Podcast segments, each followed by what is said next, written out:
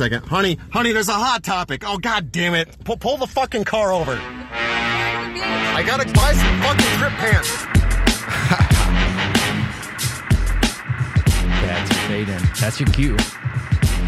We're ready to come back at you, coming down at you like the ash and the smoke. It's the 5th, 6th, 7th, maybe it's the 8th day in July. It doesn't matter. This is the March and Mitch show featuring Celine. We've got enough fireworks in the form of a podcast for you to keep your eyes lit up for days. We've got facts, we've got f- facts, we've got more facts, we've got music, information, we've got feels. I think we have more fun than facts. Lots of fun. We've got a couple facts. We have facts. But I think we have F-U-F. More- more fun, We have yeah. more fun than facts. I'm not talking about indie rock band fronted by Nate Ruess. This is actual fun. This is a verb happening in place. What do we call a verb that's happening in the act again, Mitchell? And a verb that's happening in place. Yes. A describing word, an adjective. No, it's it's a verb that's happening like right in the now, like like as it's happening. That is a verb. Pa- present tense. That the verb is what you do. Yes, they wrote a whole book about reptilians. Let's boost it at 100% kilohertz and cut 1000% filohertz. It's Mitchell Herring on the ones and twos.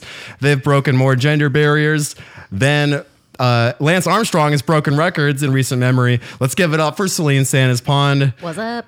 I'm an, I'm a disenfranchised emo prince lost somewhere between a slumbering weld of facts, knowledge, and information, constantly in a crisis of knowing who am I, who am I not, and all that I do know is I'm here to do this podcast. Let's get the ball rolling. But first, let's have a segment caught up to bring up some loose ends uh, to a closure with uh, Celine right here. Celine, will you do us the honors? Yeah, thanks, Alex. Um, so last week we talked about felony disenfranchisement, um, which to remind everybody, that's when if you in certain states, if you commit certain types of felonies, you can lose your right to vote either for a time or in some states forever. Um, so one thing that we talked about is what can your average Joe, Joe do? Like, what can the three of us do? What can our listeners do to, you know, support uh, inmates and former inmates having the right to vote? And so I just wanted to go into that really quickly here because I do think that's a really important topic.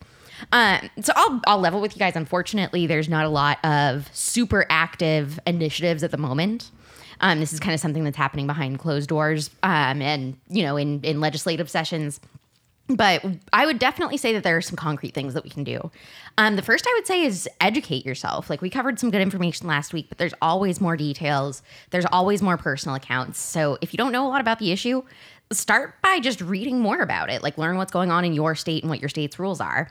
Um, I would say the other huge thing that you can do is tell your friends. Like you know, not everybody knows that this is an issue. Not everybody knows it's an issue in their state. And so tell your friends about this, especially I would say when some when your friend says, "Well, the way we change things is by everybody needs to vote."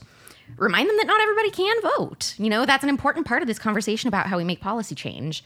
Um, and then finally, I would say support any initiatives that you see on the ballot um, or hear being talked about in legislative sessions that relate to giving inmates the right to vote, um, and support projects like the Innocence Project, the ACLU, and the Prison Policy Institute, because all of those organizations, as well as many others, are doing a lot of great work to give rights to inmates and former inmates.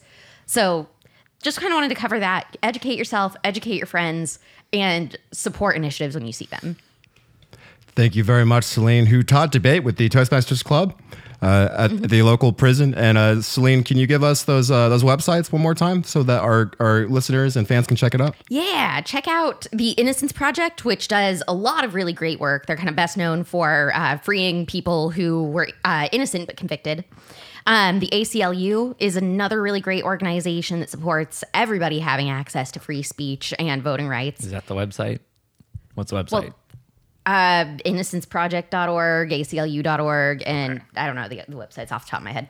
But these are these are all very accessible organizations. Thank you for naming Yeah. the causes for me. There we go. And Cool, Prison cool. Policy Institute is the one that I took a lot of. Uh, the other one I took a lot of research from.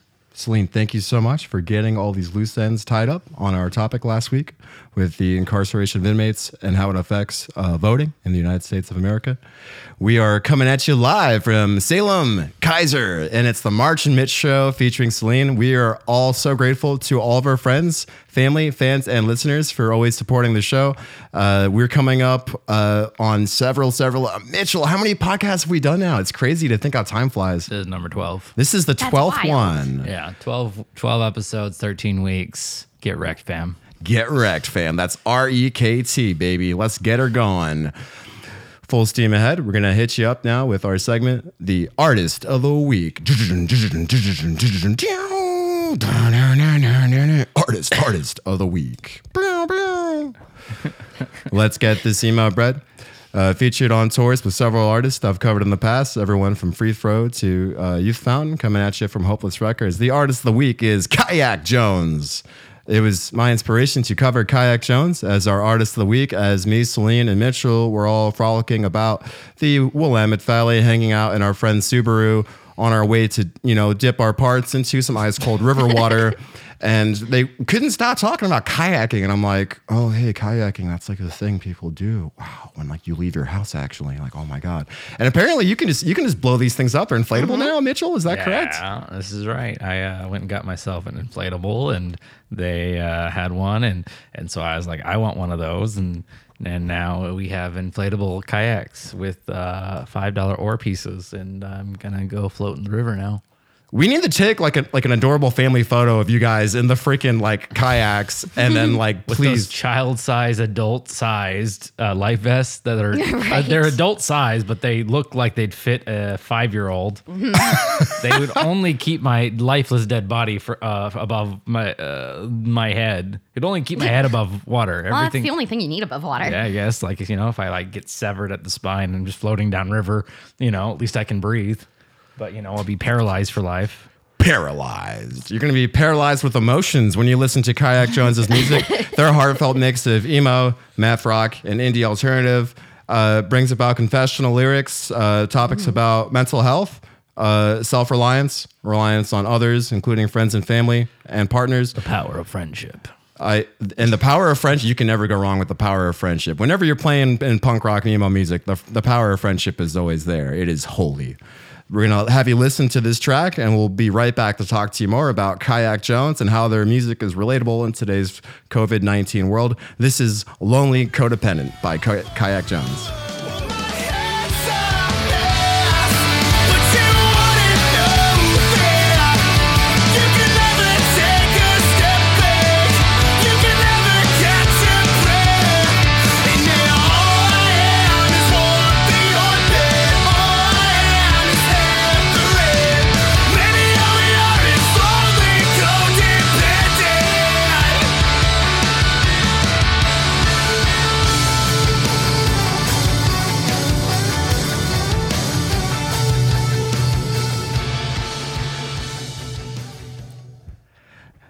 Thank you so much for joining us. That is Lonely Codependent by Kayak Jones. It is such a pleasure to feature their music this week as our artist of the week, Kayak Jones. Uh, lots of fun emo entertainment, math rock riffs, good rhythms, but most importantly, their lyrics are confessional to a point that I find not only relatable, but uh, just almost synonymous with how a lot of people may feel in today's uh, world. I will now recite just the first couple stanzas from their song, Lonely Codependent.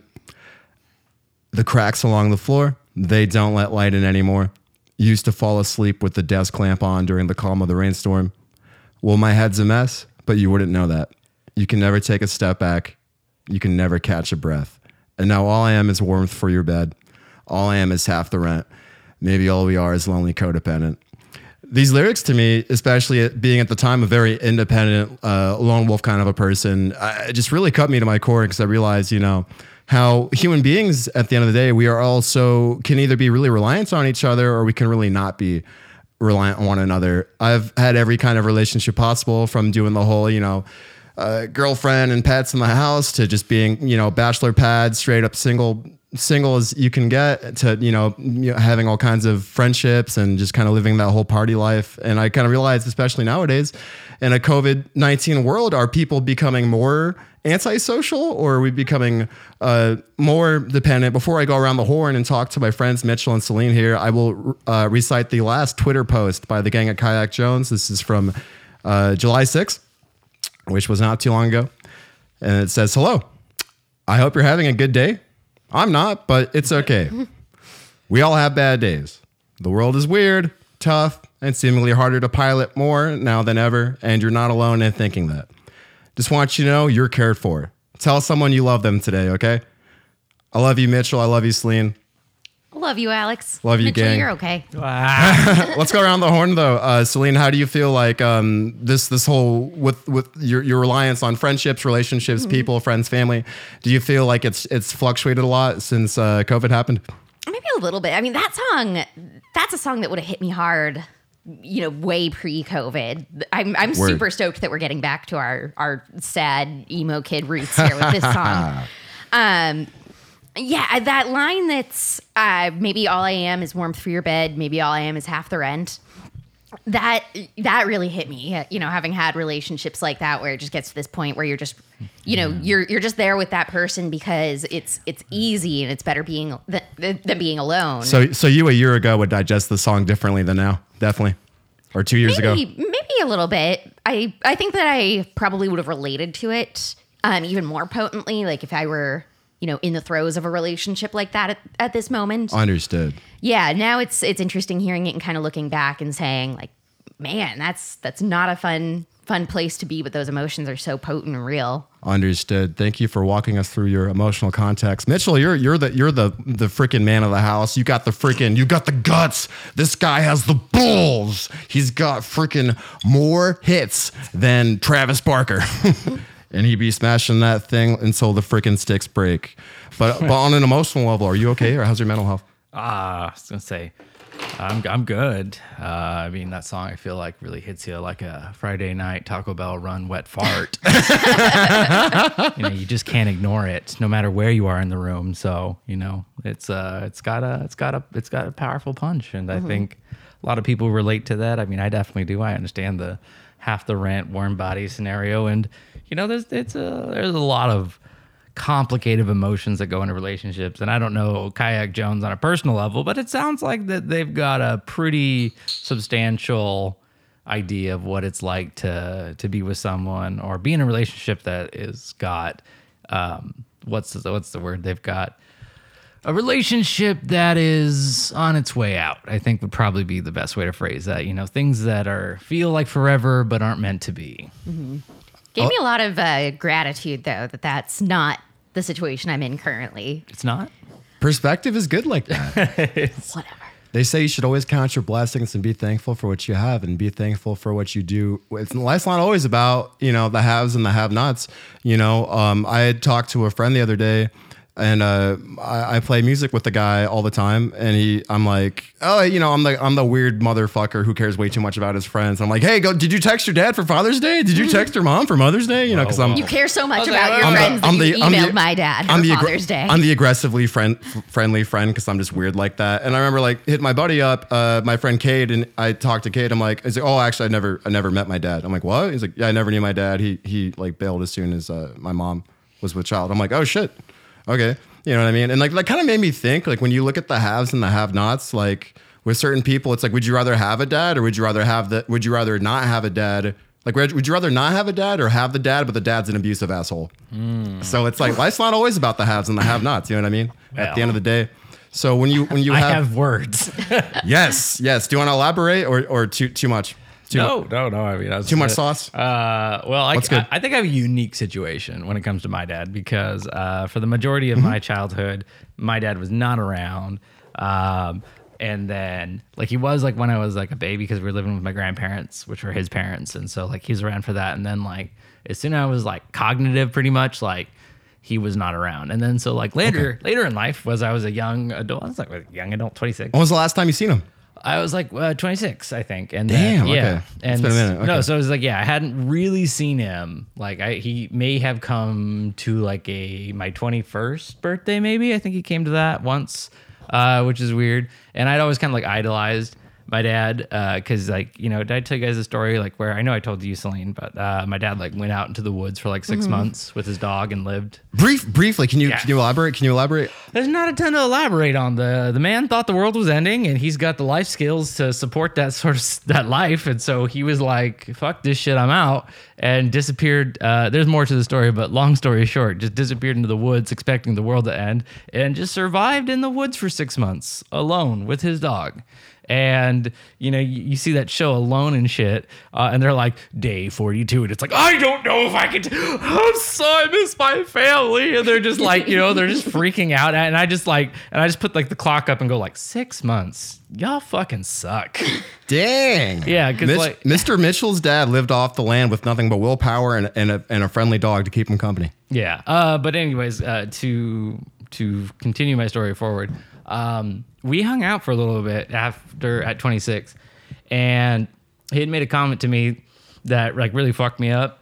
And he was like, you know, I don't really feel like your dad. He's like, I feel like you know, like we're gonna be friends. And I was just like, oh man, okay, well, that stings in a way I wasn't ready for.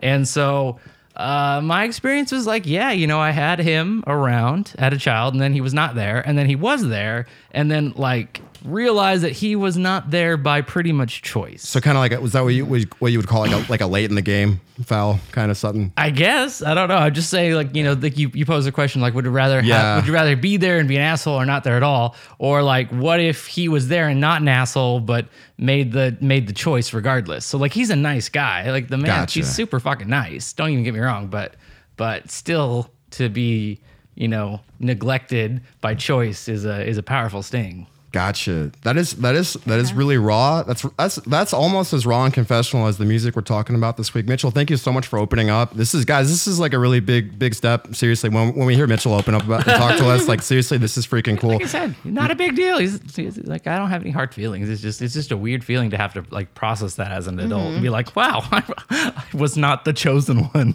It's okay and it's all right because if I could meet the guy, I would I would seriously be like Mitchell is one of the Yeah. like most unknowingly strong, brave.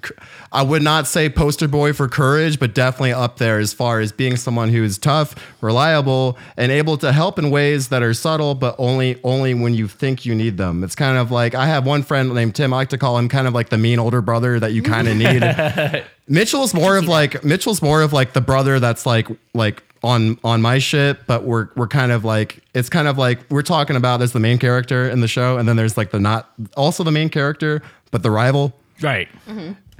I think The Ron Weasley. the Ron Weasley. Yes, Right. It's like it's like I'm Harry Potter, and then he's also Harry Potter, and then we. no, I'm definitely a Can I take backup. Hermione? No, It's like it's like I'm Aragorn, then he's then that's Ow. Luke. Celine is Luke Skywalker, and then and then Mitchell is definitely Harry Potter slash Luke slash Aragorn. I mean, if, you can't just be mixing fucking. Fuck, you got magic, you Yeah. got lightsabers, and you got dragons. But he really just wants to be Goku. Am I right? am I right? A M I R I T. Oh man, To conclude our artist of the week, um, please check out the album "You Swear It's Getting Better Every Day" by Kayak Jones.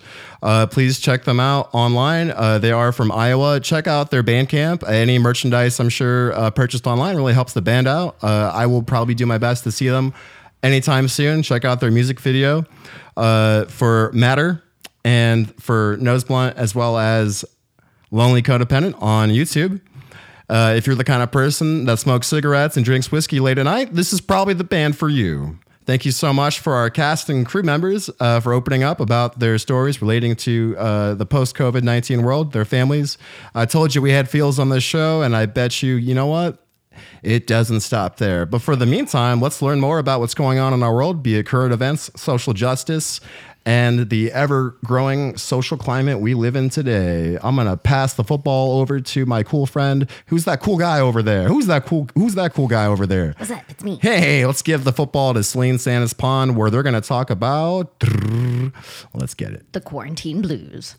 uh, yeah, that was a banging segue into to my piece for tonight because my piece is going to be on how has the COVID quarantine and just the COVID state of the world impacted people's mental health. Um, so just some quick stats here. Depending on what study um, or survey you're looking at and when you're looking at it, um, anywhere between 45 and 55 of Americans are reporting a dip of some level in their mental health since COVID began. So you know, let's let's Believe it. average it. Let's say a solid 50% of Americans are experiencing some type of mental turmoil due to everything going on. Um, and it's interesting. so I wonder what that's about. yeah, I don't know. I can't can't pin it down. Where are you getting these numbers from? I feel like you're you're bloating them. Um, they're from a few different studies. Uh, the 45% figure was, oh, uh, and I'm such an idiot. I forgot to jot that down. Um, I will look up the foundation that that's from. But a lot of this information is from the CDC and various, um, you know, studies hosted by universities. Okay. Um, and it's the so it's reason not I coming said, from BuzzFeed, is what you're saying. Right. It's Okay. it- I think peop- that's important to people clarify. who know things have Yeah. have said, de- said this and done this research. And keep in mind, it's all survey scores, so Right. it's it's all self reported. Right. So it also depends on you know if if somebody's too But at least it's too credible, tough and right? macho Yeah. to say that their mental health has declined, or if they But the source is credible. is- Yes, is- is credible the point, sources, yeah. Versus, yeah, BuzzFeed articles. Yeah, 99% of America is depressed. Find Doctors out, hate him. yeah. Find out more tonight. check out this listicle of Yeah. reasons you might have depression. What's your si- yeah? What's your sign? Because you might be depressed.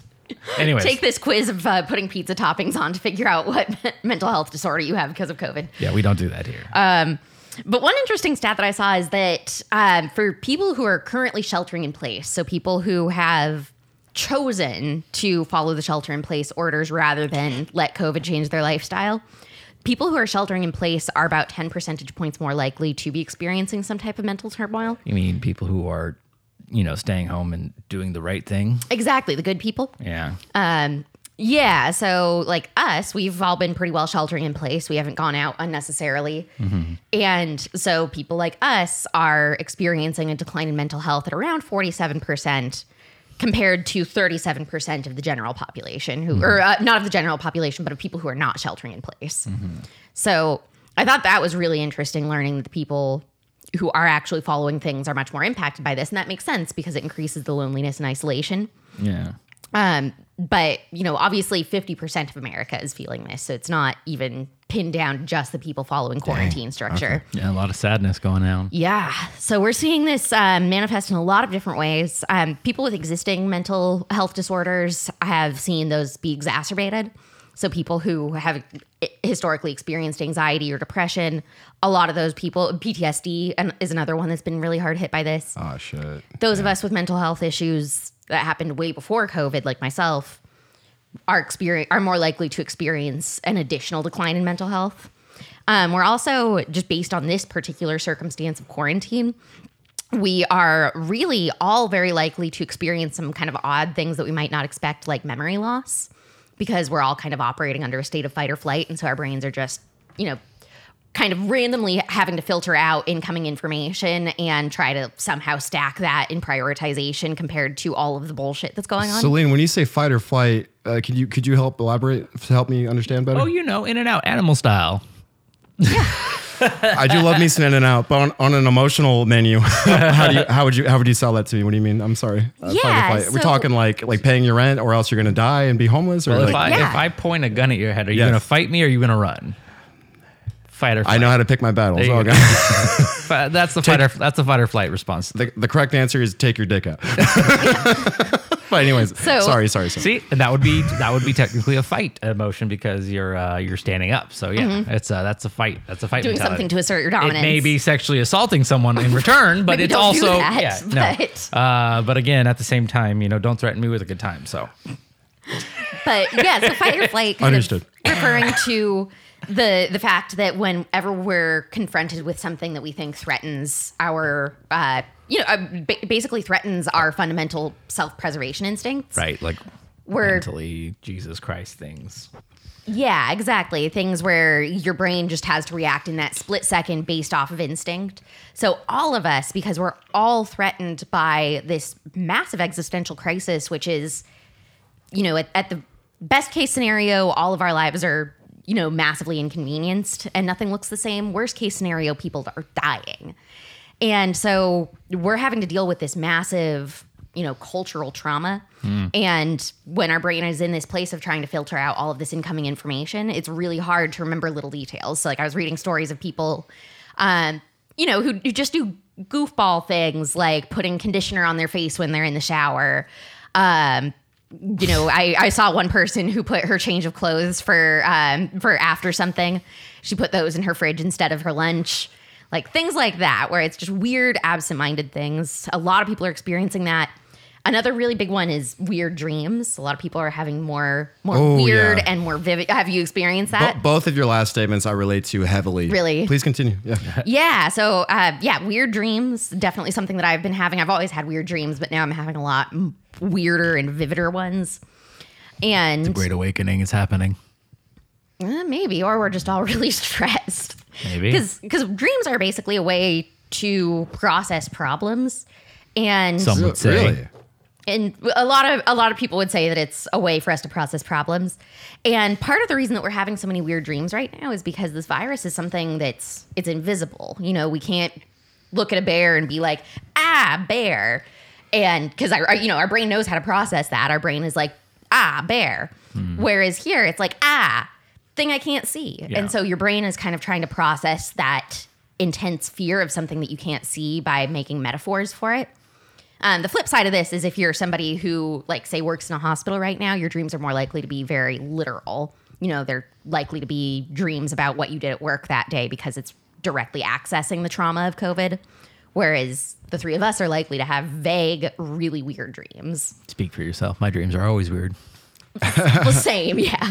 I also, But have you noticed if your dreams have been more vivid or just Mine have been have weirder. strange Yes. events babe, lately? you know, I've been, I was trying to lucid dream before COVID happened. My dreams are pretty vivid. Period. Sure, same. But I'm just curious if you've noticed any change in your dreams. No, they're always pretty vivid, regardless. I want that should fair be a whole segment of just hearing Mitchell's dreams. That actually sounds really entertaining. I had I had a whole list of them actually. Yeah. I started doing this. I want to introduce my brain to some cannabinoids and then like come back 10 minutes later. I want to hear about Mitchell's dreams because that actually sounds like a good time. But all these all these points that Celine's bringing up, these I relate to them all. Uh, for example, a friend and I, we went and uh, we woke up one morning and uh, they put their vans on before their pants.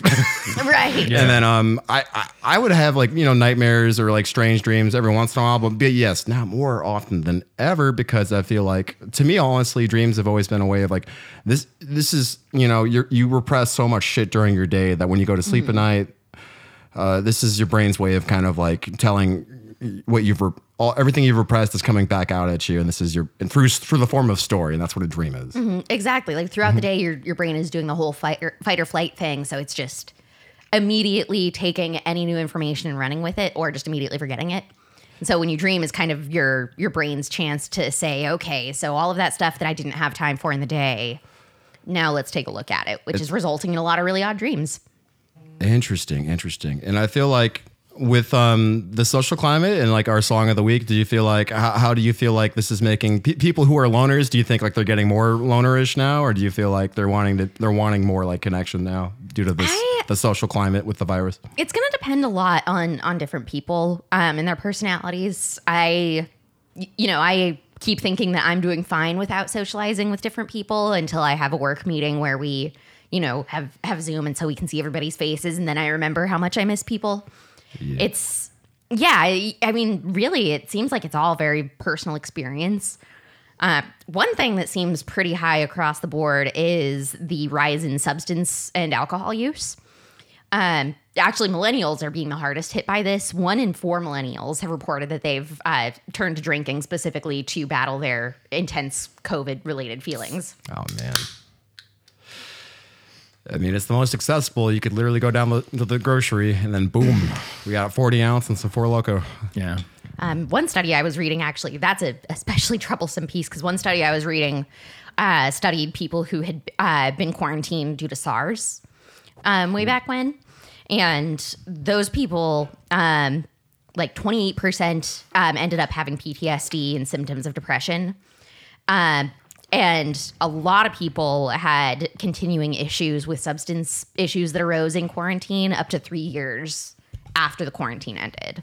This is the most depressing episode we've ever created. This is so We've- depressing. We've reached peak emo. yeah. But I think that given that right now the United States is kind of unique in, in our response to COVID because we've kind of just chosen to say, well, we tried, nothing else we can do about it. And so, you know, when I read one article um, that quoted a White House staffer who was saying that the official White House line right now is that they just hope that Americans will get used to a certain death toll and just get on as usual. And so Right. right now we're living in this really weird moment where half of us are stressed out and the government is basically saying, "Well, don't stress so much about it. It's fine. Your grandma just might die." And so it's this weird, almost gaslighty thing where, you know, all of us are having this innate reaction, but the government is basically saying don't don't have that innate reaction. Just don't worry about it. Go about business as usual. And so i think it's especially important to talk about what's happening to people right now.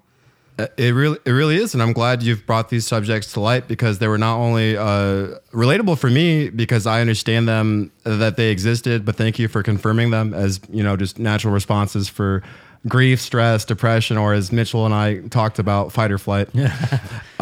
Without your dick. literally without without any of any of that subject matter involved. But yeah, but but but in the terms of uh, how human beings are processing this and what is it making them want to clamber onto that more? Because how I feel personally was I was I wouldn't say a full a full blown recluse, but what I would call selectively social. Before I had met the gang. Wait, Um, me too.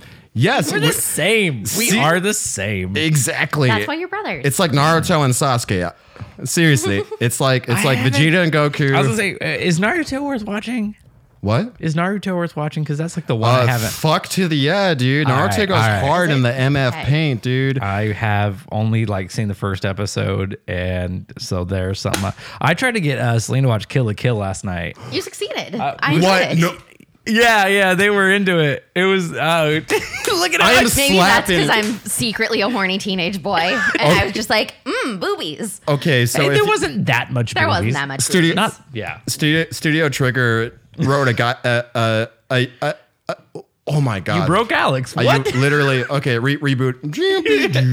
yeah, so we uh we started last night watching. What did we start watching last night? Uh, we started on something else. It was um well you're thinking yeah this was night before last night whatever. It all runs together. Um, yeah. yeah quarantine our days even a thing anymore We were watching something, and then I was like, "Oh, we should try this." yeah we were watching Was it Arrested Arrest- Development, It was Arrested Development, yeah. and I was like, "Yeah." There's this other cool show you might like because we were talking about Death Note, right And yeah we were like- talking about death note and yeah, and I was Yo, like, "Yeah, yeah." I am so proud. Of, I am so proud of you guys right now. There's a Japanese film group called Studio Trigger, also known as Gainax. They created a coming of age story, which, if you've grown up in the new millennium like me and Mitchell have, you remember watching FLCL. I was Adult gonna say I told them about that, and I was gonna say the the, oh, the weirdest anime of all time is definitely FLCL. It is and literally- we will have to watch it. It is literally the millennial amalgamation of sexual tension, sexual tension, puberty, coming of age stories. Yeah. And becoming like like a like a growing up coming of age story, which is like the two which is like the Japanese anime equivalent of watching a movie like I don't know, like Garden State or like freaking like what are, what are some good coming of age like like Without a Paddle? Yeah. like we would talk about how much we love Without a Paddle. But anyways, yes, watch Kill La Kill because that's also really good. And I'm actually just like if you, you can't visually see my face right now, but I do this thing where like I make like the Chris Pratt like Andy Dwyer like shoe shine face where he's like yeah like the Yeah. gif. Yes. Yeah. Proud of you guys. Keep keep sh- keep showing our, our friends good content. Thank you, Mitchell.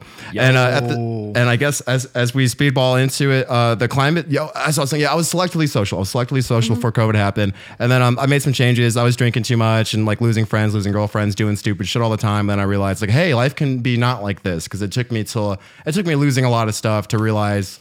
Um, this is where the fight or flight response activates, like me and Right. Mitchell talked about earlier. For me, the fight or flight response does not kick in until I am literally just an animal back into the fucking corner, and I have to be like, "Are you more afraid of change, or are you more afraid of staying the same, motherfucker?" And that's when it has. That's when the fight or flight response kicks in for me. So, you know, I'll everything Yeah. bends before it breaks. You know, and eventually I just started making better changes, and like I started being like, "Hey, I look good. I want to get some nice clothes. I'm gonna start socializing more. I want to leave my house like instead of drinking alone and like you know responsibly, of course. You know, getting Ubers, getting sober rides, and I started being more social and friendly again, going to the nightlife scene, hanging out, meeting other nightclub owners, doing dumb shit, making friends, and then you know, co- Man, co- so you COVID need like happened. a concerted concerted effort to to Yes. get out Yeah. there and meet more Yes. people and be social, and then COVID was just like, no. It's like jokes on you, Alex. I think we all just need to sit down and meditate out of this reality because Yeah. the consciousness wavelength right now is really low. And I think if we all just started being more grateful, and if we all mm. if we all just focused on things we were thankful for, I, I almost guarantee I like you, that. we Yeah. would just immediately raise the vibration of the planet. We'd be like, "Hey, look, COVID's not a thing anymore." What?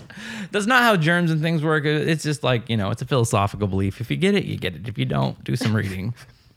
it's been a process and everyone's handling it differently. Uh, I want to go around the horn though. Uh, uh, uh, wait, actually, I um, this, uh, no, I, I apologize. That was rude of me. Uh, Celine, Celine, do we have any more important conversation pieces on those, this topic? those are the big things. Yeah, no, I did want to hear a little bit more about personal experiences. I know one thing I've been experiencing. Why are you doing that? I just found out this was a new noise I could make. let's let's go around the horn. Celine, Celine and Mitchell. We'll start with with uh with Celine. What, what how did you, how was life before COVID hit, hit real hard and like really happened? I don't want to talk about COVID anymore. Let's talk about That's my topic, dude. Oh, it's the one you suggested. I Let's know, talk but about I'm already tired. who, who looks who looks better in a bathing suit. We're gonna post the results online. If you think Mitchell looks better in a bathing suit, uh, hit, hit the like button. If you think Celine looks better in bathing suit, comment bathing suit. Yes. We're gonna get the results punched in after the show, and we'll post them online to see who is this year's summer hot boy. yes. No, I'm I'm I'm okay with moving on from this because you're right. This is definitely the the deepest in our fields we've gotten here. Um, can I just say a few quick things that I was reading as far as you have 30 seconds. Go. Okay. Um, I just wanted to cover things that psychiatrists are saying to bear in mind during all of this. Yeah. Um, the first one is keep in mind that all of these weird stress reactions are normal. Like I, I know one thing that I've been experiencing a lot of it is feel- dissociating and just Yeah. feeling like everything is feel like vaguely not real. shit. Got it. Yeah, basically right now it like Ooh, we could talk about how to deal with emotions. I got I got words on that. For sure. Yeah, no. And one, so basically, psychiatrists recommend, um, first of all, just, you know, being easy on yourself, accepting that you're going to be stressed out. Um, little things like make sure that you get some sunshine. Uh, you know, That vitamin D though. yeah, and like one thing that I've been making a point of since I'm working from home is um, just on my lunch break, I go take like just one quick stroll around the block, literally just to get a little bit of sunshine and stretch my legs a little bit. So little things like that, you know, get that vitamin D. Um, that vitamin D. routine is going to be super important. A lot of us are feeling very just lost in the flux of Routine things. Routine is always important. it is. Yeah. Everything that they said is basically stuff that's always important, but now it's more so. yeah. So build yourself a routine and into that routine, build in virtually connecting with friends. Make sure that you're doing something to stay connected, even if it feels like a chore. Um, you know, a lot of us are feeling burnt out and stressed out and like we don't really want to socialize even. Make yourself do it anyway. This is crazy. All this stuff is like if you were you know, never mind. I don't want to comment. I don't want to hurt people's feelings, but continue. Um, those are the big things. Make sure that Oh. you're you're building a routine that works for you. Yeah. That's gentle on you. You don't want to stress yourself out more by being like, ah, I was supposed to work out five times this week and I didn't. But work, build some type of workout into your routine. Build some type of sunshine and socialization into your routine. Those are the things that psychiatrists are saying are the biggest things. You Word know- up. You know what they should be doing? This is this is a shout out at all people. You should be processing these emotions, and you should not be fighting these emotions. At the same time, so we we have uh, constructed this society where we don't deal with negative emotions. Either you're happy or there's something wrong with you. And you know, people's innate response to dealing with negative emotions are, "Oh, "Are you okay?" Like to comfort, mm-hmm. and that's a really selfish emotion, and I, and it drives me Yeah, crazy I when agree. people when people someone's feeling something real and then like their closest friends like oh it's okay like to make them feel better. It's like it's okay to feel sad. It's okay to be depressed. It's okay to feel anything other than absolute joy and we Like that tweet Alex read of uh, the lead singer of uh, of uh, Kayak Kayak Jones. Yes. Yeah. The how are you guys feeling today? Um, I'm not doing well, but that's Yeah. okay. well i think and then that's probably this probably ties in right to your topic of like uh like depression and suicide and stuff it's because we foster this society that doesn't allow people to feel bad or sad or anything other than happy because it's uh, inconvenience to other people in, in social forms. If you're in a group and you're just like, you know, I'm having a really bad day, instantly you're this quote unquote, you know, uh, you know, you're, You're the downer. You're the downer. You're the sore thumb. You're the wet The blanket. buzzkill. Yeah, the buzzkill. Yeah, dude. Like you can't exist in a society as a sad person, and there are like small niches like sad rap and stuff that like have acknowledged this, but like on the general thing, the reason that like depression's so high is because we don't have this healing nature to like let people be sad and be like, you know what, hey, like let's hang out. You be sad. And I'm gonna let you be sad, and I'm not gonna sit here and force, and I'm not gonna try and control you into a better emotion because it makes me uncomfortable to be around you or you or whoever when Yeah. you feel sad. I mean, you sat and sat Thank with you me so when I was much, having Mitchell. a Thank you, man. Appreciate it. like last week. I had one of the That's worst mental right health there. health days I've had in honestly like at, at least a year. Um, I was just like catatonically depressed. Like I couldn't focus. Like we were watching TV and I couldn't focus on the television because it just took too much work to walk, watch TV. I was just staring into mid space. Um, and Mitchell just sat with me the entire time, even though I'm sure I was not the life of the party by any stretch. You know, Mitchell didn't try to tell me to like stop acting like a sad sack or to feel differently. He just sat there and let me be sad and we both just accepted that, that was how I was in that moment and I that was really really powerful to be able to just sit with somebody and share you know share what I'm feeling and not have it try to be fixed. Thank you so much. That literally just put a light bulb in my head. Like you Norma- guys normalize don't fixing people. Yes. Yes. Thank you for saying it. Thank you guys. That just that literally just like solved my own like Scooby Doo mystery in my brain. Already. like how, how many podcast hosts does it take to, to screw in a, a light bulb in Alex's brain? Thank you for saying that. It's okay to be not not be okay. And I, I realized that. Thank you for clarifying that because I realized like like my own adventures in my own life. How do I attack certain things and issues?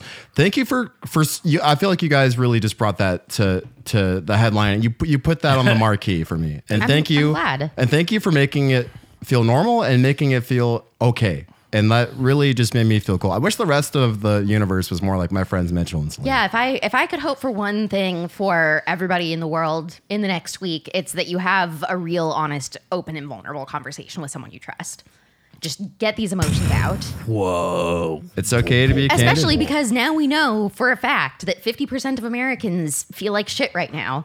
So and chances are and it's not the hangover. chances are if you walk up to any random person, there's a 50-50 chance if you say I'm really fucked up right now, like I'm really fucking sad. There's a 50-50 chance this person will say, "Oh my god, me too. Thank you so much for sharing." So right now is That's really the time to be vulnerable. I hadn't thought of that. I was like, shit, you're right.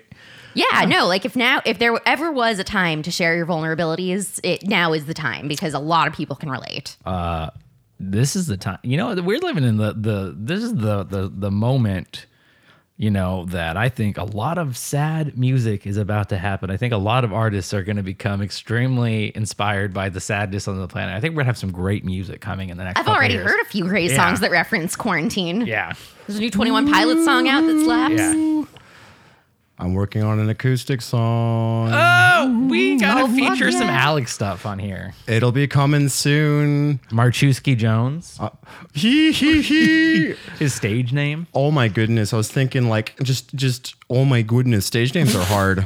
stage names are hard Stage names are hard. Band names are hard. Which is how you end up with with Kayak Jones of all band names. Yeah. Oh, God, that's why.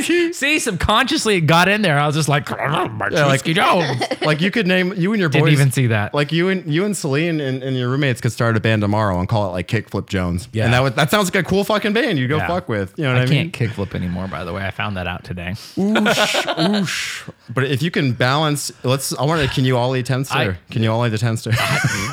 Not anymore. can Can you ollie a pet cat? Uh, not anymore. Damn it. I mean, I was able to get all four wheels off the ground today, so I'm calling it a win. I think the best thing, if anything, you know, dude, who cares about cool tricks and shit? Dude, at least you're freaking, we're mo- you're doing something, and you're like, you're getting your heart rate up. And yeah, you're, I you're was getting kind it's of sweaty. A, skateboarding's a It was workout. Sweaty. I was getting kind of sweaty down there. Skateboarding's a bigger workout than some people think. Actually, holy shit. Can shit confirm. Yeah. I have never skateboarded before, and wow, it's so much harder than I thought it was. Yeah, you're out of breath in like three minutes. I know it's great absolutely cardio. shameful. It's great cardio. It's good for your core. You have to balance on one foot. You know, you look like a flamingo if you're doing it right. You know, you're kind of like. Okay. Anyways, I think uh, we're we need to take a quick break, and we're gonna come back, and we're gonna bring you the nostalgia piece. Coming Oh, at you with into some nostalgia trip. wholesomeness after all that sad. Let's get into some wholesomeness. It's okay if you get lost as long as you find your way home. We're going to be talking about this 1993 animal pet movie. So make sure you, you wipe your paws and uh, What a contrast! Oh my god, we just fucking. I could, I don't think we could have done this better. Yeah. We're sad song, really sad topic. Puppies. we're going from Raw and Declawed to nothing but feels and fluff. Stay tuned for our nostalgia trip. Orf, orf.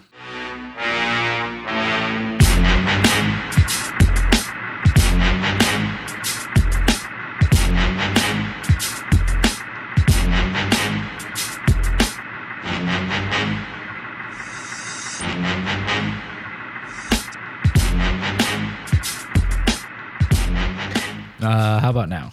There we go. Yeah. So that that's we're back. Uh, that was our quick commercial break. We're back today. We're bringing you a fun segment, uh, movie uh, clip of the week, nostalgia trip. Nostalgia trip. Let's see. Put on your buzz, your best Hunter S. Thompson. Let's hop in the vintage car and roll it back to 1993. Coming this fall. So to this week, we decided to pick a Homeward Bound, and it's the lovely story of a young family and their three courageous pets: Sassy, Chance, and Shadow. Shadow, Shadow. Shadow. That was the name of my dog growing Yeah. up. Woohoo. As opposed to the original version, which had a dog named Luath. Yeah. Uh, so we decided to go. Yeah, it did. And Yeah. so that yeah, that's the theme for it. Uh, it- we, to be honest, like last week I had mentioned something that I said I just really wanted to talk about dogs, and then like this movie growing up was like when I was a kid, kid, like when I was like six or seven, like this was one of I think my favorite movies, and. uh, Not like not they didn't continue to be, but uh, so I, I thought this would be a good nostalgia trip. We went back, we watched it the other night. It's actually from the Dig- Disney original back from 1970 or 73 or something. Yeah, called The Incredible Journey, and it's much weirder. It's more- What? yeah, it's yeah the incredible. Uh-oh. I also loved it, but it's weird. So Disney rehashed material from the 70s. Oh yeah, exactly. They so they made it, and the originals got like the same three basic characters.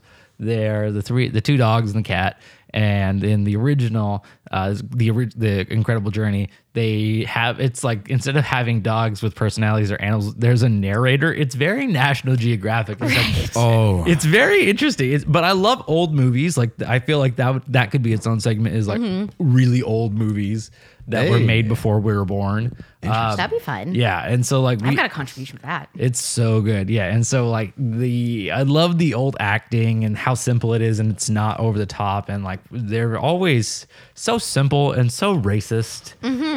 so Are you talking about the uh, original original or yeah, yeah, the original. Okay, yeah. Not not Homeward Bound. We'll we'll we'll segue back into that. But the I, Also, I, just the 70s version had like so many weird accents. Like Yeah. there was this one uh, Norwegian farmer who finds the cat at one point Yeah. he's like singing Norwegian lullabies. And then there's another random Irish dude who's like, oh, settle down, laddie. yeah, it's really weird. It's they're so weird. Disney, And then if they don't have a weird like other pl- country accent, um, they just have like the standard like transatlantic 1940s accent where it's like, say, where'd you put the nail clippers, son? That type of accent. Yeah. It's all very fun. Great, great job. You're. I didn't. I didn't know Celine had that much range. Holy shit! freaking, and then, and then pet movies in general are just freaking weird. Animal movies. Yeah. There were a lot of these in the '90s. Why were there so many animal movies in the '90s? I think it was really popular. It was like one of the few films that uh, kids and, and like you know Hollywood had only been around for so long. Like they, they went from black and white and silent films, and when they started finally doing color, they really didn't have like a platform. Like they are they had a platform that they were building. They didn't have a formula like they do today. You know, like uh, action adventure, and so like all movies that were being made. Was this straight to VHS or straight to DVD? Incredible Journey? I, I have no idea. I know Homeward Bound. Homeward was- Bound. Homeward Bound was in theaters for sure. Really? Yeah. Oh shit. Okay. Yeah, Thank you. definitely. Uh, and so the original was like it's it's got this narrator doing all the basically all the fun parts of Homeward Bound. There's this narrator be like the the cat and the dog went down to the river. Unbeknownst to them, they found themselves in a heap of trouble. And then- Right. yeah, and, and then it's just like this like weirdness. like but- you know how like in art you're you're told always to to show don't tell yeah. Oh. this movie was like so it's it's tell don't show Yeah. right Yeah, the entire movie is just narration followed by a camera that let these animals wildly wander into, and also with neglect yeah very concerning uh treatment of the animals in that one in the original. So kudos to the uh, upgrade that they did. 1993, Homeward Bound, the film that brought me to tears twice last night. Uh, during, I mean, again, I was, was kind there. of hamming it up, trying to, because Celine couldn't remember the the storyline, and so like I kind of oh i'd never seen it Oh yeah, exactly. So yeah, they hadn't seen it, so I was kind of hamming it up when like Sassy's like drowning in the river, and I was just like, and that there goes Sassy. Well, that- that's the end of Sassy. This- Yeah, No. asshole of a fiance of mine Such a good actor. actually let me believe that one of the dogs was actually going to die. Oh my freaking like when gosh. the when the cat went in the river, I was like, okay, it's a Disney movie, and it's halfway through. They're gonna find the cat, Mm-hmm. but then when the there's a, a sad bit with a dog near the end, Mitchell Yep. had me straight believing that that dog was not going to make it, and I was so mad. So, so for those of you who don't who don't know the the gang here at the podcast, Mitch, uh, Mitchell Herring has a super super soft spot for uh for all canids. And uh, myself, Alexander, I, I have a super super soft spot for uh, any any Persian or Siamese looking cats. Yeah. And uh, s- and, and, I and didn't know that about you. most definitely, and also and then and then Cel- uh, Celine has never seen the film, so so they were they were caught off guard when Yeah. shit went down. It was so fun. I Ex- kind of thought explain that it, it was though. going to be just a, you know, fun kids movie, but it was. I was genuinely really rooting for all the characters and got very involved with the plot line. It's a good movie. Michael J. Fox before he was in. Oh, shit. Yeah, Michael J. Fox before he was in uh, Back to the Future. He was Chance, the mutt uh, pit bull.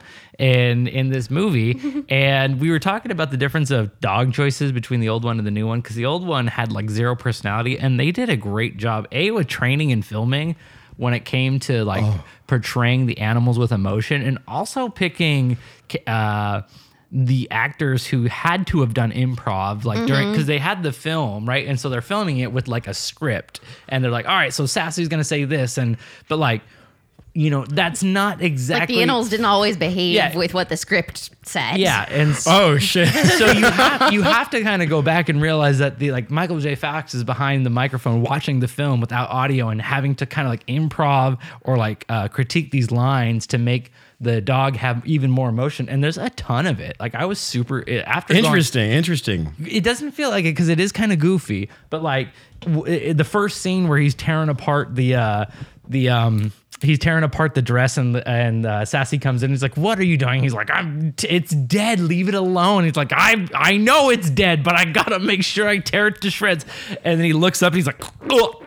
Swallow- Yeah, I swallowed a button. Yeah, like like that had to have been improv, Right. And it- exactly. you can't script that. yeah, it's, it's just like because because the dog on screen looks up and he kind of like licks his chomps and goes. so, uh, I like mad kudos to them because this movie, 1993, it, dog movies like this or animal movies like this with with narrated voiceover hadn't really been done before, and so there's a giant leap uh, Ooh, on their part Very to to take a risk on this movie and, and do something that hadn't been done, but really could have been really, really lame. Like there are a couple parts in the movie where I'm just thinking like this could have been terrible.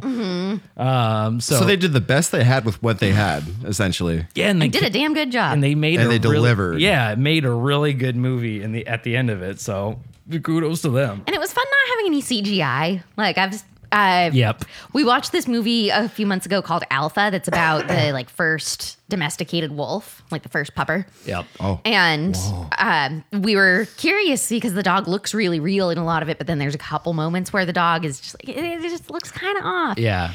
And so they did use a real dog in that movie, but there were things that they had to CGI. Um, actually, one thing that's adorable is that dogs that um, are supposed to be like acting aggressive or intense in movies, they almost always have to CGI their tail. Yeah. Because they're just so excited to be doing a good job and have their humans be proud of them that they always wag their tail even when they're supposed to be like, "Rrrr." wait. So how do how, what, what do they employ to make the, the dog look vicious or angry or on attack mode?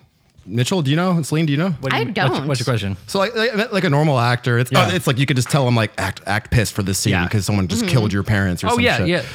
But what do they do for the dog? So with animals, you can train them to do pretty much anything on command. Uh, like with if you had a, you can train the dog to to to bark and to uh, Growl. yeah, and growl and and uh, you know what I mean. Like those are those are all commands that can be taught through like really dedicated training. So, So it's just like acting for Yeah. the but for the dog. yeah, it's it's really intense, but for the animals, it's you know it's just learning a command and, and learning what they want to do. So yeah, they can do that. But yeah, to Celine's point, the the movie Alpha had CGI in it, and it's just kind of corny at certain points. And so- yeah, it's because they use a real dog for most of it. Yeah. So the parts that they CGI, it just looks uncanny and weird. and that was one of the things that kept me from smoking weed and watching movies.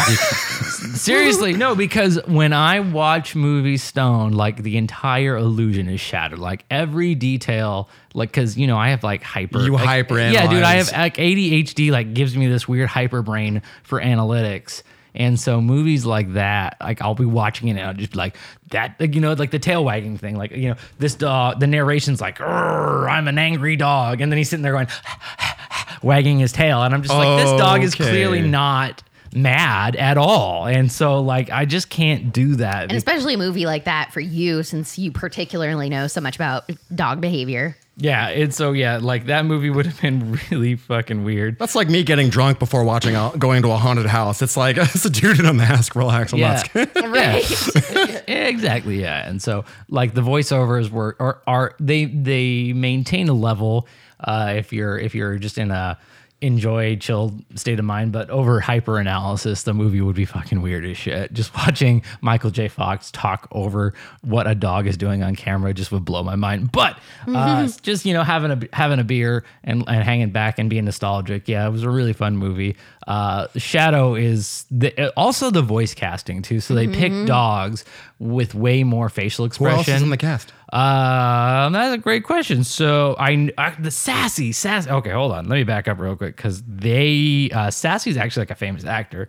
Um, Homeward Bound actors. I'm really glad that they had you know actors employ the right match because whereas you know in today's world you know for those of us who are for those of the fans who are listening in Las Vegas we Sally have- Field. we actually have all all the all the werewolves from Twilight actually live next door they they filmed Twilight in Oregon and I have the entire wolf pack they actually live down the street at a frat house So the original, one of the original actors. So I did a skate video, and uh, straight up, the guy from Twilight used to go down to the Salem skate park. what Yeah, the when Oh, he was cool. he was in the first one. He was uh one of them's a Salem local yeah, dude. Uh, really mean. People were really mean to him. They called him Pocahontas. Ooh, that's lame. Yeah, uh, but no, no. He rude. was so in the one of the scenes where they first meet Jacob. Uh, he's one of the brothers in the background. Word. And I don't think he has any lines, but they didn't recast him. But he was in the first Twilight for Whoa, sure. Yeah, damn. and so we actually have him on camera and uh, on one of the videos I made for one of my skate videos because we ran into him at the hospital after my friend uh, Devin smashed his face and, and we had to take him to the ER. We ran into him in the ER. Uh, it was a weird, it was a weird day. Uh, but no, Cat. So Sally Fields, Sally Fields. uh, plays Sassy. Uh, Michael J. Fox plays uh, Chance, and then Don uh, Ameche plays uh, Shadow. Don Ameche Don Ameche. oh okay right on right on right on Do you know who that is? The the names it's it's freaking because he was in like one of the Batman like cartoon movies. The name like fucking bangs in my head like a hammer. I think with these '90s pet movies though, it's like you had to employ the right people. So I feel like they would you say that they did like a like the the C, the the CA did like a 10 out of 10 job casting. I, Yeah. can't, I can't imagine getting like Liam Neeson to like be in this role. It's like okay, Liam Neeson, you're gonna play a. Uh, a, a, uh Bernese mountain dog, and we need you to get in character and go. And I, Right. just, I just imagine like Liam Neeson like in the audio booth, just looking like, what the fuck am I doing? yeah, yeah, yeah. Uh, Sally Fields was the uh, Robin Williams' wife in uh, Mrs. Doubtfire.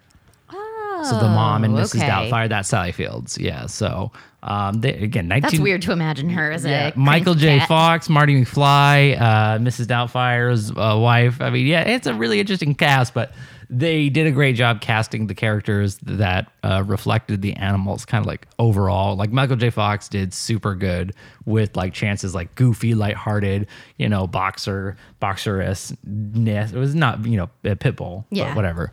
Um, you know, he's a mangy mutt.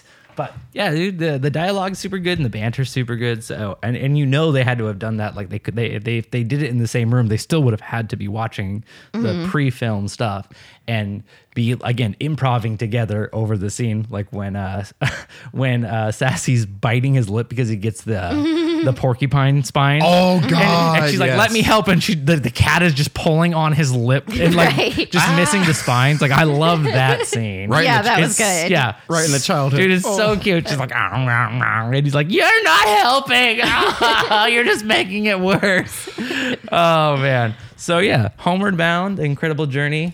So, it was so good. I, you know, it was such a good, like, easy movie because you could pretty well predict everything. Like, Yeah. You know that they're gonna get home at the end because it's a, a cheesy Disney movie. But they did such a good job of even the the like really the parts where it was like, okay, well, obviously this is all going to work out. They still did a really good job of having you on the edge of your seat. But like, what what if Sassy doesn't get out of the river? Yeah. Dun, dun, dun, dun, Then dun, what? dun, dun, dun, dun. Yeah, that that scene with with uh, Shadow in the who's he just gives up hope.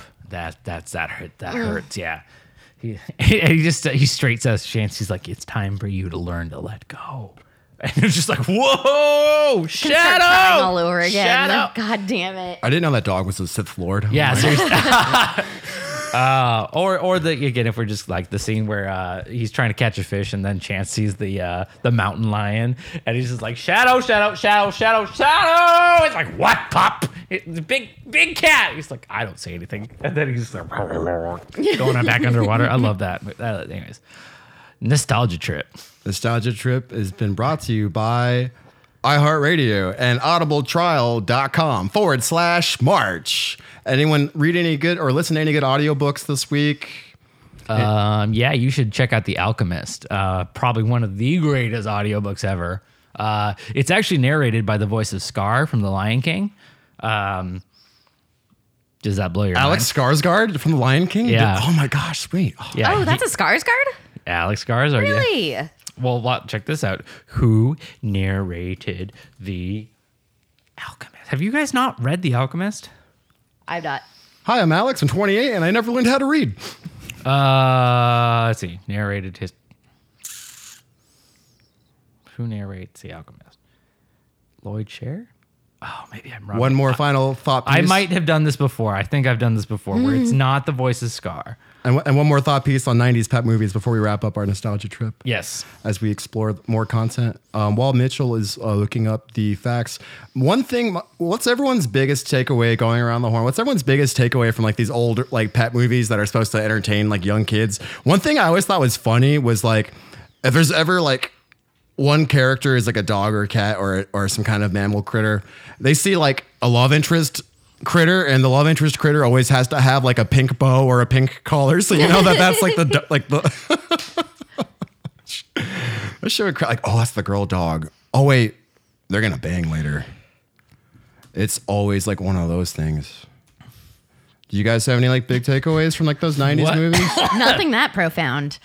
Um, I just And why are there I so love many? That it's it's so easy to buy into the narratives in those movies because it's animals and we all love animals, and so it's just so easy to, you know, I feel like when we watch a, a movie about like a kid doing anything that they thought possible, like that's really cool, but like it's a little easy to get like wrapped up in the, oops, I forgot to suspend my disbelief.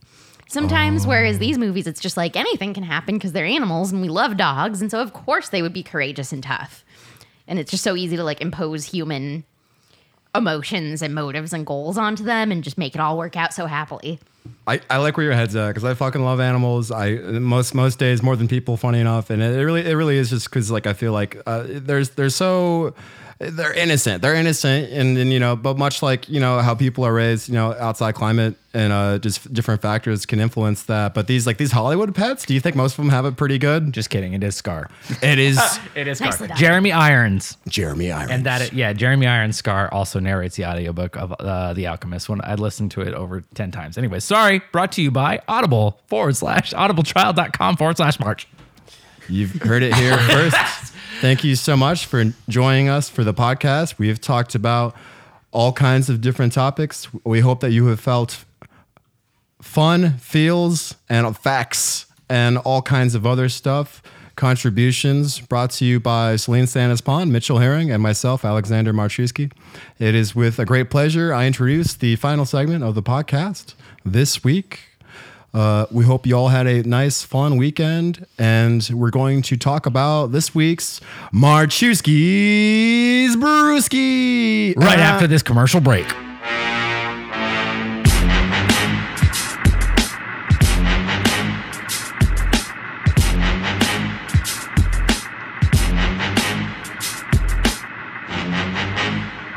from the from the. Yeah. I don't hate anything. Hate's a strong word. Hate's a strong word. We don't use hate. We don't use hate. Strongly disagree. We're back. Uh, audibletrial.com forward slash March if you want to support us or something like that. We don't know anymore. We just kind of go with the flow. You call us a river because we go only one way, and that is down. How do you feel about that? Marchewski's Nice. Brewski, the segment y'all been waiting for. Today we cover Boneyard RPM. It's local, it tastes pretty good. You can get it pretty much anywhere. Alex, take it away. Hey, Hey, hope you get your bones in order after a long day at the river because Boneyard RPM is going to freaking jack up the freaking car engine thing to a point where it's like, holy heck, car engine thing is moving fast. The meter that was once in the middle is now absent and is actually somewhere off the chart because this beer is actually really freaking good and it's really fucking popular. Seriously, Boneyard RPM like holds the pedigree for being a really good fucking IPA. Uh, there's a reason why it's earned such a good place in a lot of local restaurants, especially a lot of AAA restaurants, like your Applebee's, like your fucking uh, Buffalo Wild Wings, like your Red Lobster, where like I'll occasionally go to the Red Lobster uh, and I'll actually order a meal and the manager will be like, oh hey, it's the, it's the, it's the Alex kid, it's the Alex kid, and then I'm like. Can I please have the manager discount? He's like, listen, you know you're not supposed to be asking for that. He's like, can I please have the manager discount? And we'll, we'll argue back and forth for a few minutes. I'll, I'll eat the meal. I'll, I'll leave like a really good gratuity for the server. And then when I look at the receipt, there is a good 10% off, fuck you, Alex, in, in writing on the receipt. and that's how I like to stick it to the man. This, just like this beer, sticks it to your fucking taste buds. This is an India Pale Ale straight up from Boneyard Brewing. Uh, it's going to have a bit of a composition that reminds you of a Northwest IPA. It's going to be very, very uh, floral. It's going to be floral. Um, it really just goes good with anything. Uh, you know, whether you're someone like me who has a crazy taste palette, who will eat peanut butter with steak and milk And ice cream. and ice cream. Well, that makes sense. But if you're uh, maybe someone like uh, uh, Celine as a vegetarian, how do you attack the spear? and what do you pair the spear with? Because you're vegetarian. Oh, jeez. Uh, I finished mine already. Celine's Steal better it. than us because Made they're in vegetarian.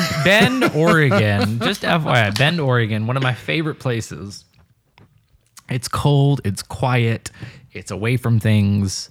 Uh, up until recently, they didn't even have a Dutch Bros or like, you know what I mean? They only had like Sisters Brewing or What? Sisters Coffee. Yeah, dude, like Bend, Oregon for a really long time had not a lot going on other than it was Bend, Oregon. It was a great retreat. It's a very like locals only kind of. It was, yeah. It was super locals. Like it was basically a ski trip. Like you know, like tr- like there were people who lived in Bend and they were uh, flannel wearing, uh, axe yielding mountain men who uh, loved being cold and loved being away and loved hunting and fishing. And then like over the couple last couple years, uh, probably last ten years, they've really made it more accommodating for tourists because you know they're trying to keep their economy afloat. But A- AKA Californian. yeah, yeah. But Bend is like no, even now, like if you go to Bend, it's super low key and they've got like a lot of fun things to do. And again, it's not it's still not crowded and it's it's so nice in the winter because it's not wet and and mushy. It's it's like cold and because it's a higher elevation, like you can go Road trip. Yeah, yeah, yeah. Road no, trip. Bend- dude. I've spent a lot of winters in Bend and it's great. It's so nice. Or some even summers in Bend are nice. Like it's it it stays dry. See, It's- summers in Bend kind of stress me out because it reminds me of Arizona since it's I a was high gonna- desert. Yeah, I was gonna say technically. Okay. Yeah, technically Bend is a high desert, and it's amazing though. It's great. It's so comfortable. is. It's It's the, gorgeous. the temperature, the weather. Uh, everybody's nice, and I, I love Bend. So I, I'm super excited because Boneyard is from Bend. So Hell yeah! Did, did you were you able? I know you're an outdoors guy, and we as we've seen with you know you know did you open my beer? Yeah, so I could take a sip. Why did you think I grabbed it from you? I thought you wanted to read the label. you know I don't read. You know I can't read. Anyways, Cup, Cup Mitch, Mitchell Herring, also known as Cup Grills in some circles, is really the outdoorsy type more than you know. Mitchell, can you talk about your uh, your trip on the Rogue River in, in brevity? Maybe would you like to share? yeah, yeah, sure. So um, I could not fucking believe this when he told me this. Oh yeah, we went uh, camping. A bunch of family members. Well, I guess like the McVeighs, the extended my extended family. We all went. Um, we got tickets. I guess they they put their names in the lottery and got picked, and so they uh, they packed up, and we got like uh 15 people 10 to 15 people three giant inflatable rafts a inflatable kayak and we ventured down on a three to four day journey down the rogue river no is it rogue He's rogue river Yeah, yeah, you Yeah, told me it's the Rogue River. yeah, this yeah. is a multi-day thing, right? yeah, yeah. Okay. So you got to pack literally everything for all four days. On the three rafts. And then so like you know you got somebody like manning the lifeboat and you got like two or three people in the lifeboat with all the supplies and you're just going down the rogue river man. And so you do that and you know you, you raft as much as you can and you just go through this miles and miles of river and terrain and it's super fucking fun and then you gotta you know shore off and uh, unpack the raft and tie up the raft or not in that order otherwise you lose shit uh, uh, you gotta camp for the night so you gotta you know pitch a tent you gotta get your shit out then you gotta get like the, the cooler and the groceries and you gotta start a campfire and then you know you gotta cook dinner That for sounds everybody really fun. I would love to do that. then you got to pack everything up and then put it back on the fucking raft and repeat. and then you got to get back on the river and you just you know some uh, hillbilly banjo stuff you're just back on the river uh, and then you do the same thing for two or three nights man So when you're having these river voyages like this, is, is the Boneyard RPM something you bring on your trip, Mitchell? i was 19 sir the only thing i was drinking was red line and monster Ah, dude, Red Line goes. Red, Red Line just became Bang, but oh my god. yeah uh, I, uh, you know, it's a problem. I was, I was, a, I, I would literally be drink. I would drink two red line and like, mon- I brought like enough. Yeah, dude. I was like, I had a huge problem with caffeine. I that's that sounds like me. It like, was, and right I was now, fine so. too. That's the craziest part is I would drink two red lines and I would be totally fine, like unaffected by it. And you're like, you're only supposed to drink half. and dude, I was just Yup. like, yep. And I was a caffeine addict, man, which later turned into a much more serious problem.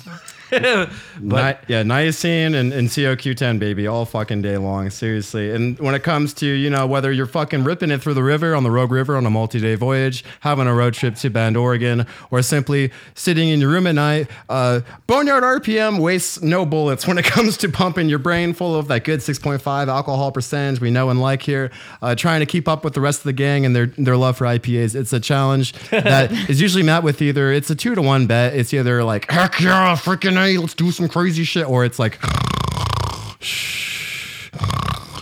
but Boneyard RPM has found a good balance in the middle for me because it has a good taste. The flavor is reputable, but it doesn't overdo it in any category. doesn't actually taste that. It's like lighter than an IPA. It's light. yeah, it's a it's a good light You could, fu- IPA. yeah, you could get away with not calling it an IPA. Be like, yeah, it's it's a Western lager. yeah. It's it comes from Idaho. It's a lager. Here you go. this one's always just gonna have a special place in my heart since they serve it at Brownstown. Yeah. Yeah. And Mitchell and I went on most of our first dates at Brown's. And so we were just True drinking story. a lot of RPM Yes. uh, when we first got It's true. together. And so, like, literally, like, my first swig of this beer, I, like, felt like I was in Brownstown and wished that I was reaching for a Brownstown french fry. A good beverage will do that for you. Step fruit. The taste of nostalgia. Do you ever want to feel loved? Do you want to feel the warm embrace? Bring yourself down to Brownstown. Have yourself a boneyard and feel the love. Boneyard Boneyard Brewery will do that. That is their mission statement. They will summon feelings from from your past that only you selectively want. It's kind of like a, a rendition of like your favorite song or play brought to you only in a way that you can understand it. Thank you, Boneyard, for doing this. This is this is like eternal sunshine of the spotless mind, but beer. I love that movie. I love you, Boneyard. I give the Boneyard RPM 8.83 F- flipped kayaks out of 10. That's an 8.83, which is might be one of the higher rated beers on our program. Thank you for joining us for Marchuski's Brewskis. That's right. He's Alex Marchuski. He's going to have his brewski and then come with the summertime, we're all going to get a little Wisniewski. Oh, Like I had Ryan- a boyfriend whose last name was Wisniewski. Wait, what did his did his I'll kill him. Let's- I'll let's kill I'll him. kill his ass. I'll kill him. I will find him. Did, does he play football for the Eagles? No. Okay, ask ask. Uh, don't talk to your ex boyfriend. Never mind. Anyways, Boneyard RPM guys, thank you so much for joining us on the March and Mitch show featuring Celine. Go listen to Kayak Jones. Check out The Alchemist. On that's uh the the Audible trial.com forward slash march. Listen to the alchemist on audible. Uh, thank you iheartradio for uh, putting on for us. This has been a huge huge opportunity and a big big milestone for the gang here. Um, everyone be safe out there.